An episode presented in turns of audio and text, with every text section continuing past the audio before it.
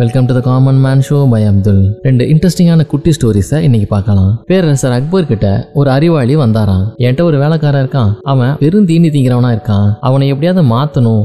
அதுக்கு நீங்க தான் உதவி பண்ணணும் அப்படின்னு சொல்லி சொல்றானா அந்த வேலைக்காரன் உங்கள்கிட்ட நான் அனுப்புறேன். அவனை நீங்க வச்சிருந்து அவனுக்கு தேவையான நல்ல சத்தான சாப்பாடுலாம் கொடுக்கணும். ஆனா ஒரு மாசம் கழிச்சு நான் வரும்போது அவன் வெயிட் ஒரு கிலோ கூட இன்க்ரீஸ் இருக்கக்கூடாது. அது மட்டும் இல்லாம அவன் வேலையோ எக்ஸசைஸோ எதுவுமே செய்யக்கூடாது. ஆனா உடம்பு ஒரு கிலோ கூட இறங்கிடக்கூடாது. அப்படின்னு ஒரு சவால் வைக்கிறாரு. அக்பர் அந்த சவாலை ஏத்துக்கிட்டு அந்த ஆள் அனுப்பி வச்சிடறாரு. அந்த வேலைக்காரனும் அக்பருடைய அரண்மனைக்கு வரான். அவனுக்கு பயங்கர ராஜ உபசரிப்பான். பயங்கரமான விருந்துகள்லாம் அவர் போட்டாங்களாம். ஒரு மாசம் முடிஞ்சது. அந்த அறிவாளி திருப்பி வந்து பார்க்க வராரு. அவருக்கு ரொம்ப ஆச்சரியமாயிடுச்சு. அந்த வேலைக்காரன் அதே மாதிரி இருக்கானா? ஒரு கிலோ கூடலையா? ஒரு கிலோ குறையலையா? இதை பார்த்து அவனுக்கு ரொம்ப ஆச்சரியமாயிடுச்சு. இது எப்படி நடந்துச்சு அப்படின்னு அக்பர்கிட்ட கேட்டானா. அதுக்கு அக்பர் சொன்னாரா? அது ஒன்றும் ஒரு பெரிய விஷயமே இல்லை. அவன் நல்லா சாப்பாடு போட்டுருவோம். அவனுக்கு தேவையானதெல்லாம் கொடுப்போம்.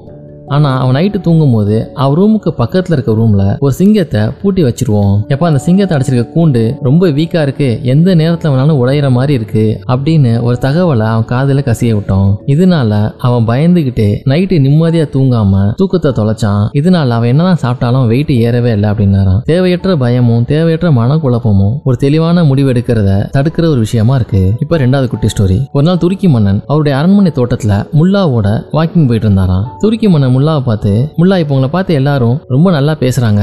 முல்லா வந்து யாராவது ஒருத்தரை பார்த்துட்டாருனாலே பார்த்த அந்த செகண்ட்லயே அவரை பத்தி எடை போட்டுறாரு. அவருடைய மதிப்பு என்ன அப்படின்னு சொல்லிடுறாரு அப்படின்னு சொல்றாங்க அப்படின்னாராம். அதற்கு முல்லா வந்து ரொம்ப அடக்கமா எல்லாம் இறைவனர்களால எனக்கு அப்படிப்பட்ட ஒரு ஆற்றல் இருக்கு அப்படின்னு சொன்னாராம். ராஜாக்கு இப்போ ஒரு சிந்தனை. சரி என்னைய பார்த்து நான் எவ்வளவு மதிப்பு அப்படிங்கிறத உன் மனசுல எடை போட்டு சொல்லு அப்படின்னு சொல்லி சொன்னாராம். முல்லா மன்னரை ஒரு தடவை ஏற இறங்க பார்த்தாராம். அதுக்கப்புறம் ரொம்ப அடக்கமான குரல்ல மன்னா உங்களுடைய உண்மையான மதிப்பு வந்து பாத்தீங்கன்னா பத்து பொற்காசுகள் தான் இருக்கும். அப்படின்னு சொன்னாராம். மன்னருக்கு தூக்கி வாரி போட்டுச்சான் ஒரு பெரிய வேல்யூவை எதிர்பார்த்த அவருக்கு பத்து பொற்காசுகள் அப்படின்னு அவர் சொன்னது ரொம்ப ஏமாற்றமா இருந்துச்சான் முல்லா வேணும்னே தன்னை வந்து அவமரியாதை செய்யறாரு அப்படின்னு ரொம்ப ஆத்திரமாயிட்டாராம். என்னை ரொம்ப கேவலப்படுத்திட்ட நான் இடுப்புல கட்டியிருக்க துணியே பத்து பொற்காசுகள் வரும் தெரியுமா அப்படின்னு கேட்டாராம். அதற்கு முல்லா ரொம்ப சிம்பிளா பதில் சொன்னாராம். உங்க மதிப்பு பத்து பொற்காசுன்னு சொன்னது அந்த துணிக்காக தான். உண்மையை சொல்லணும்னா உங்க உடம்புக்கு எந்த மதிப்புமே போட முடியாது. இது உங்களுக்கு மட்டும் இல்ல உலகத்துல இருக்க எல்லா உயிர்களுக்கும் பொருந்தும். அந்த உடல் வந்து இந்த உலகத்துல எத்தனை நாள் நடமாட முடியும்? உயிர் அந்த உடம்புல இருந்து பிரிஞ்சுட்டா அதுக்கு என்ன மதிப்பும் மரியாதையும் இருக்கு? அது மன்னனாலும் சரி யாரா இருந்தாலும் சரி அப்படிங்கிற மாதிரி ஒரு கருத்தை சொன்னாராம். இந்த பதிலை கேட்ட துருக்கி மன்னருக்கு